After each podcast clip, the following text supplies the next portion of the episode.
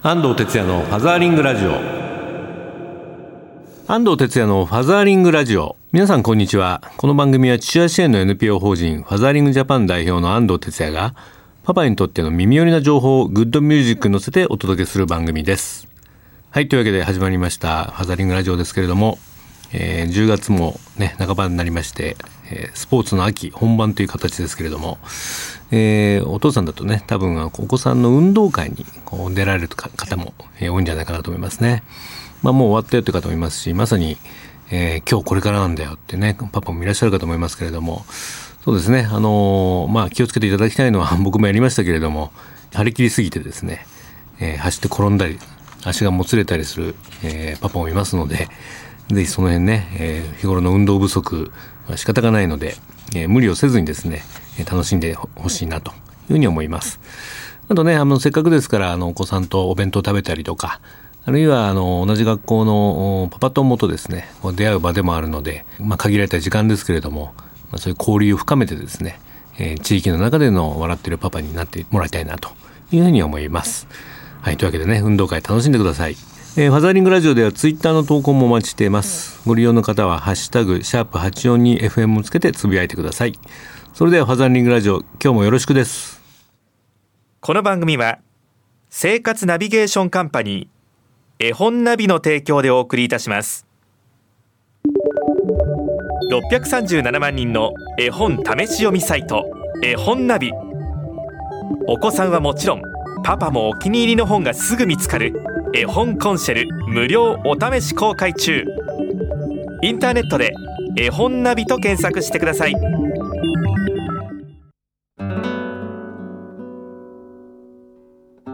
ファザーリングラジオ FM 西東京からお届けしています、えー、これからはファザーリングインフォメーションのコーナーパパにとっての必要な最新情報を毎週ご紹介しています、えー、今日はですねイベントレポートということで、まあ、最近ファザーリングジャパンのイベントも多いんですけれどもえー、この間やった2つのイベントをねどんな感じだったかご紹介したいと思います、えー、まず9月24日に新宿でやったんですけども、えー、イクボスに会いに行こう、えー、これ学生とのねジョイントのイベントだったんですけども、えー、会社は選べるけど上司は選べない。就活前に知っておきたい企業管理職の真実というタイトルでねやりました。そうですね会場には25名ぐらいのね現役の学生さん、まあ、これから就活が始まるなんていう子もいましたけれどもえー、その学生たちとあとは僕らファザリンジャパンの、えーまあ、イクボスといいますか、えー、企業で社長やってたり、えー、管理職やってるパパたちに56名来てもらいましたママもね1名いましたけれども、まあ、ここであのいろんな、あの、まあ、僕も講演をやったんですけどもねその後学生からイクボスへこう質問攻めがあってですね、えー、例えばこんな質問がありましたね。えー、イクボスが増えていくことは女性の活躍推進を進めていくことで重要であると思います。でもまだまだ男は仕事女は家庭という声をあらゆるところで聞きます。そういう考えを払拭するのに苦労しそうなおじさん世代にまず何を持ちかけたらいいのか、えこの意識はどうすれば変わると思いですか？とかですね、うんまあ、これはね、えー、まあ、イクメもそうですけれども、えー、価値観ですからなかなか変わらないんですが、えー、まあ、変えようとしないでね、えまあ、自分、まあ、今の時代、まあ、こういう上司がかっこいいんだよということをね伝えるためにあの我々イクボスをやってますので、まあ、実際あのこの場で見てもらってね、うんまあ、自分も将来こういう管理職になりたいななんて思ってくれればいいなと思いました。あとねあのすごくピュアな質問があって、えー、楽しそうに働いている大人が身近にいないと若者は就職する前から働くことにネガティブなイメージを持ちます。えー、これから社会に出る若者に上司として伝えたいことは何ですか？ってありましたね。そうですねあのまあ子育てが始まってからいろいろ問題は起きるんですけれどもえー、もっとね独身の頃に楽しい仕事をしながら、まあ、仕事の喜びをね感じたり成功体験を積むことが大事かなというふうに僕は答えました。まあ、あの決して、えー、仕事はねこう、まあ、苦役というかあの厳しい、えー、部分もあるんですけれども基本的に僕は楽しいことだと思いますので、まあ、そういうことをねボスとしても伝えていきたいなというふうに思っています。えー、こういう形でね本当に2時間半ぐらいでしたけども、えー、学生とボスたちがね、えー、汚い意見をぶつけ合って、えなんか少し学生たちもあの将来のね、えこうビジネス社会に出ていくことに少し希望が持てたんじゃないかなというふうに思いました。はい、以上が、え学生とイクボスのジョイントイベントのご報告でした。それからもう一点ですね、えー、9月28日に荻窪でやったんですけれども、えー、ハザンジャパンのあのメインマンプロジェクトのキックオフイベントでパパが子どもたちのメインマンになろう発達障害支援シンポジウムというのを行いました。あのハザングラジオにもですね、えー、NPO 法人親父リンクの金子さんとかですね荻窪で活動中のクレオの赤池さんにも出ていただきましたけども、まあ、彼らと共にねこの間開催しました。一部ではあの日本自閉症協会会長の山崎先生からね40分ほど、えー、講演をいただきまして、非常にこう学びの多い講演でしたね演題は発達障害の子どもの育ちと父親の役割ということで、えーまあ、数々のあの臨床例を持ってらっしゃるね先生ならではの、えー、こういった子どもたちのいる家庭において父親はどういうふうにこうえ役割を果たせばいいのかどういうふうに子どもとねあるいは奥さんと向き合えば、えいいのかということが報告されていました。まあ、その後親父リンクの金子さんがね、え熱いトークで、えプレゼンテーションしていただきまして、いろんなあの、まあ、彼は埼玉を中心に活動してるんですがいろんな取り組みをご紹介いただいて、えー、来てたその、ね、実際当事者のパパたちも学ぶことが多かったんじゃないかなというふうに思います。まあ、その後僕がコーディネーターをしながらですね、えー杉並区の教育長とか子ども発達支援センターの所長の方なんかを交えてですね、えー、地域で何ができるのか医療教育福祉官民連携で支える具体策とは何かというテーマでパネルディスカッションを行いました、まあ、こちらも結構白熱したんですけれども、えー、今ねあのレポートとかアンケートまとめてますのでまたファザリンジャパンの、えー、ホームページの方で報告したいというふうに思っています。でもこのメインマンプロジェクトね非常に今回男性の参加者がお父さんのね、えー、来場者が多かったので、えー、ファザリンジャパンでやってよかったなというふうに思っています、えー、以上ファザリンジャパンのイベントの報告でした。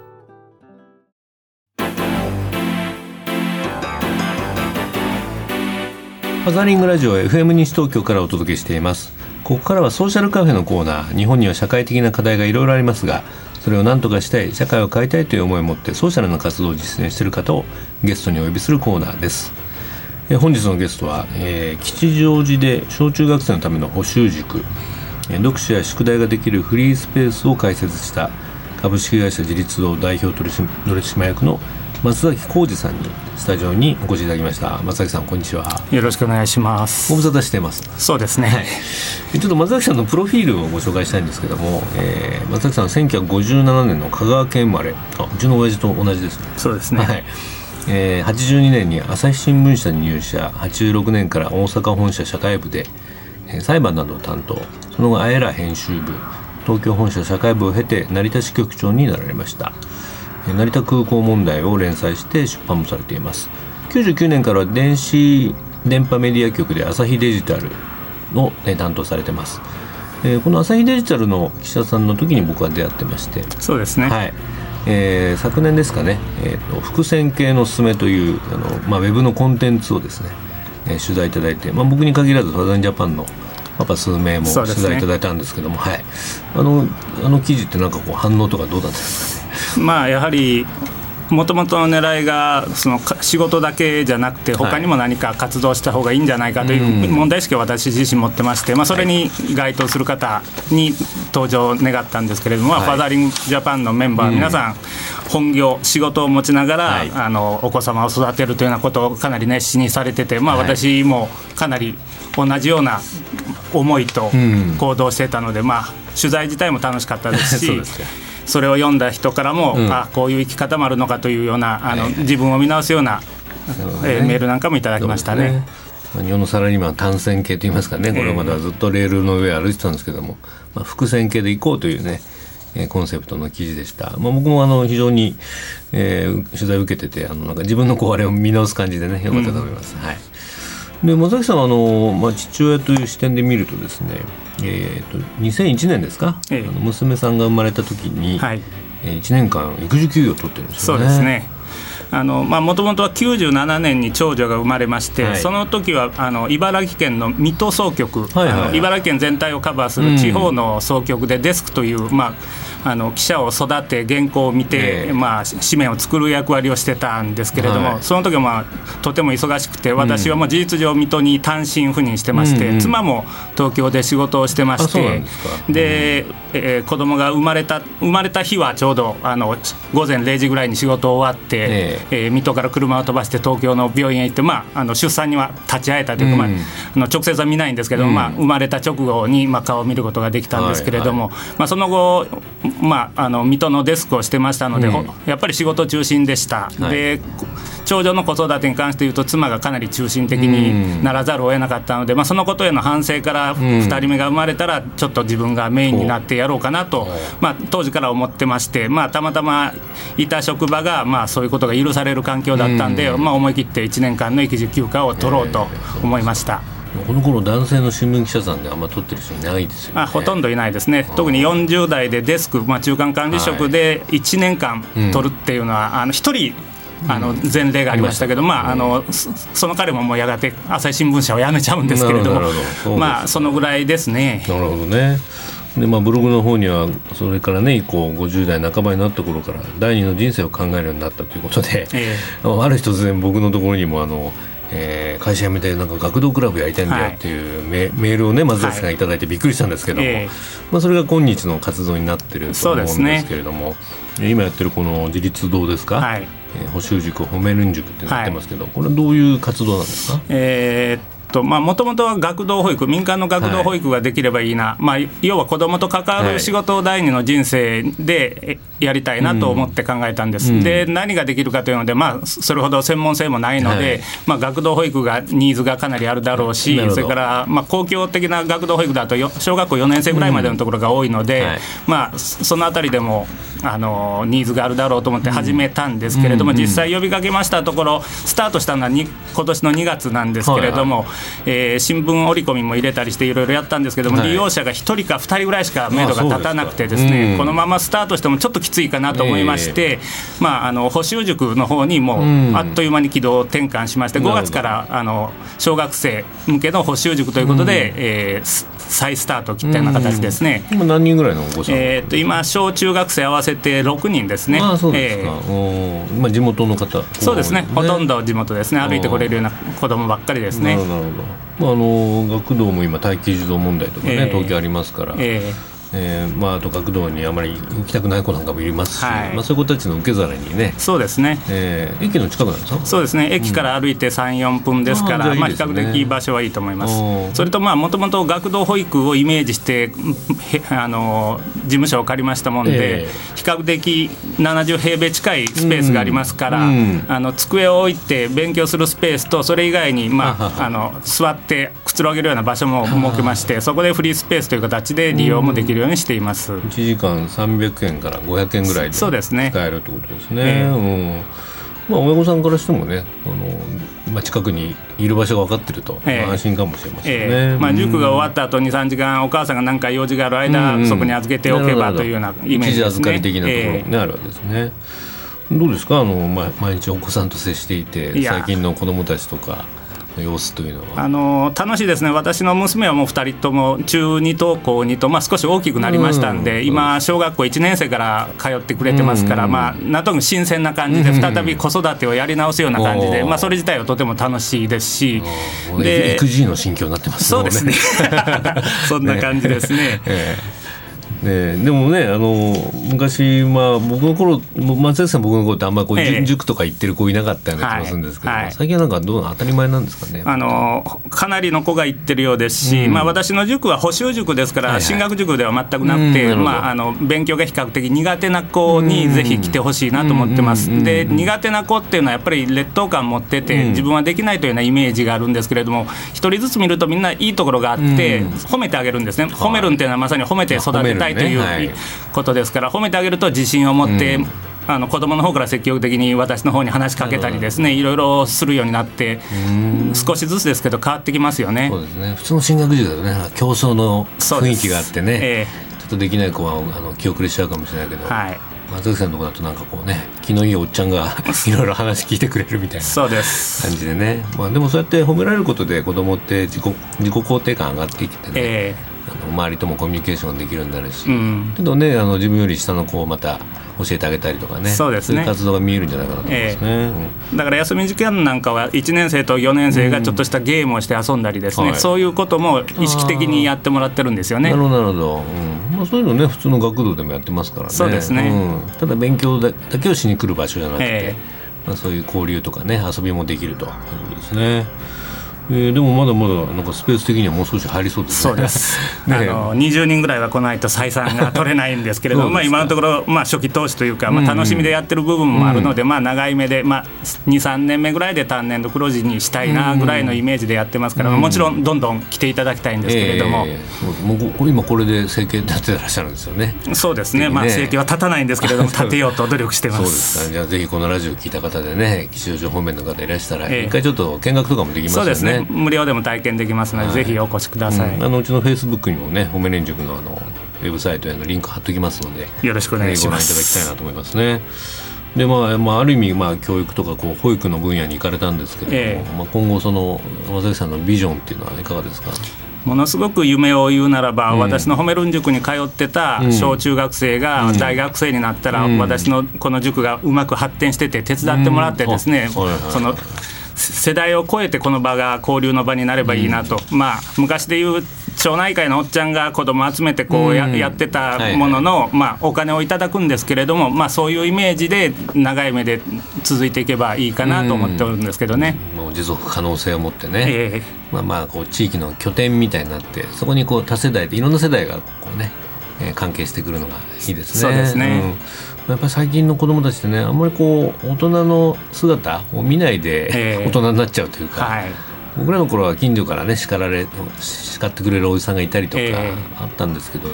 今って自分の親とか学校の先生ぐらいしかこう大人と付き合わないままねえ。大人になっちゃうような感じがして。そうですねあのそういうのもどうかなって思ったりもするんですけどね。で学校の先生も、まあ、私のところに来てる生徒さんのあの担任の先生さんが若いですから、かなりこう勉強ばっかりを必死でやるんですけれども、もう少し余裕を持っていろいろ話をね、子どもの話を聞いてあげたりすると子どもの良さが出てくるんですが、なかなかその余裕も学校も忙しいですからないみたいですからね、そういうことも対応できればなと思ってますけれども。まあ、褒める見守るという思いを込めてこのね褒めるん塾を、えー作られたということですけどもホームページにはその褒めるんをローマ字表記するとホームランっていう。えなんかうまいですねさえすが結果結果的にうまくいったんですけれどもね。ええ。なんかホームランがね、ええ。打てる、まあ、たまにしか出ないんですけども、えでもホームラン打った時の快感みたいなのはね子供たちが味わってくれるといいなと思いますね。そうですね。はい。わかりました。ぜひ皆さんねこの褒め連塾一度ね見学に行ってみてください。というわけで今週は、えー株式会社自立堂代表取締役の松崎浩二さんにスタジオにお越しいただきました。松崎さんありがとうございました。どうもありがとうございました。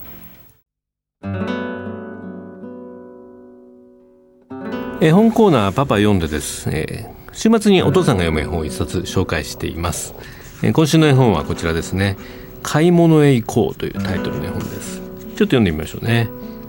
今日はとてもいい天気です。お父さんが一緒に買い物へ行こうと言いました。お母さんは気をつけて行ってらっしゃいと言いました歩いてポポコポコお買い物。びっくりキョロキョロ不思議なもの。お父さんと変な歌を歌いながら歩いていきました。少し歩いたらなんだか騒がしくなってきました。どうしたのでしょう？何か事件でしょうか？お父さんと私はするりと車の間を通り抜けました。するとわあ道に大きな穴がぽっかり開いていたのです。キャー私は怖くなってお父さんにしがみつきました。うう怖かったねお父さん。うんうん怖かった怖かった。どうなるかと思ったよ。助けてくれた宅配便のおじさんが言いました。商店街の八百屋さんで買い物をして次はこの先の肉屋さんへ向かいます。でもあれれいつもと様子が違います。という感じでですね、えーまあお買い物にお父さんと行くんですけども、まあ、いろんなこう事件が起きたりですね、えー道がこう迷路になっていたり。なんかねこう買い物に行く楽しさとですね、まあ、多分こうなんか夢の中の買い物みたいなね感じが僕はしたんですけども、まあ、時々子供に読んでます。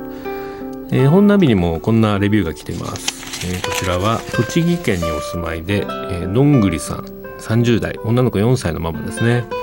えー娘がとても気に入った絵本です。女の子がお父さんと買い物に出かけるお話。いつもの街なのになんだかちょっと様子がおかしくて不思議なことが次々と起こります。どんな不思議なことが起こってもやっぱり頼りになるお父さん。お父さんとお買い物ってお母さんにはない別の楽しさがまたあるんでしょうね。こんなレビューですね。はい、まあ、僕もあの子供が小さい頃ねよくあの買い物行ったりしてましたけれども、うん。まあ、僕自身買い物が結構好きであのストレス解消ができるんであのよく子供連れて行くんですけどもね、えーまあ、ついつい買いすぎてあのママに怒られたりとか、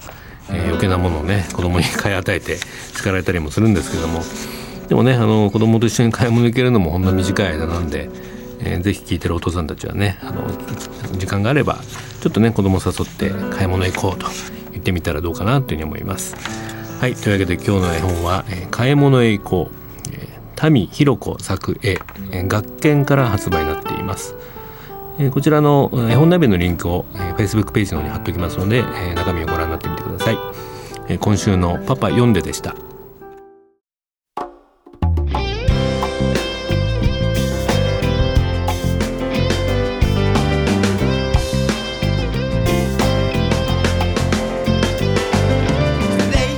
ファザーリングラジオそろそろお別れの時間になりました、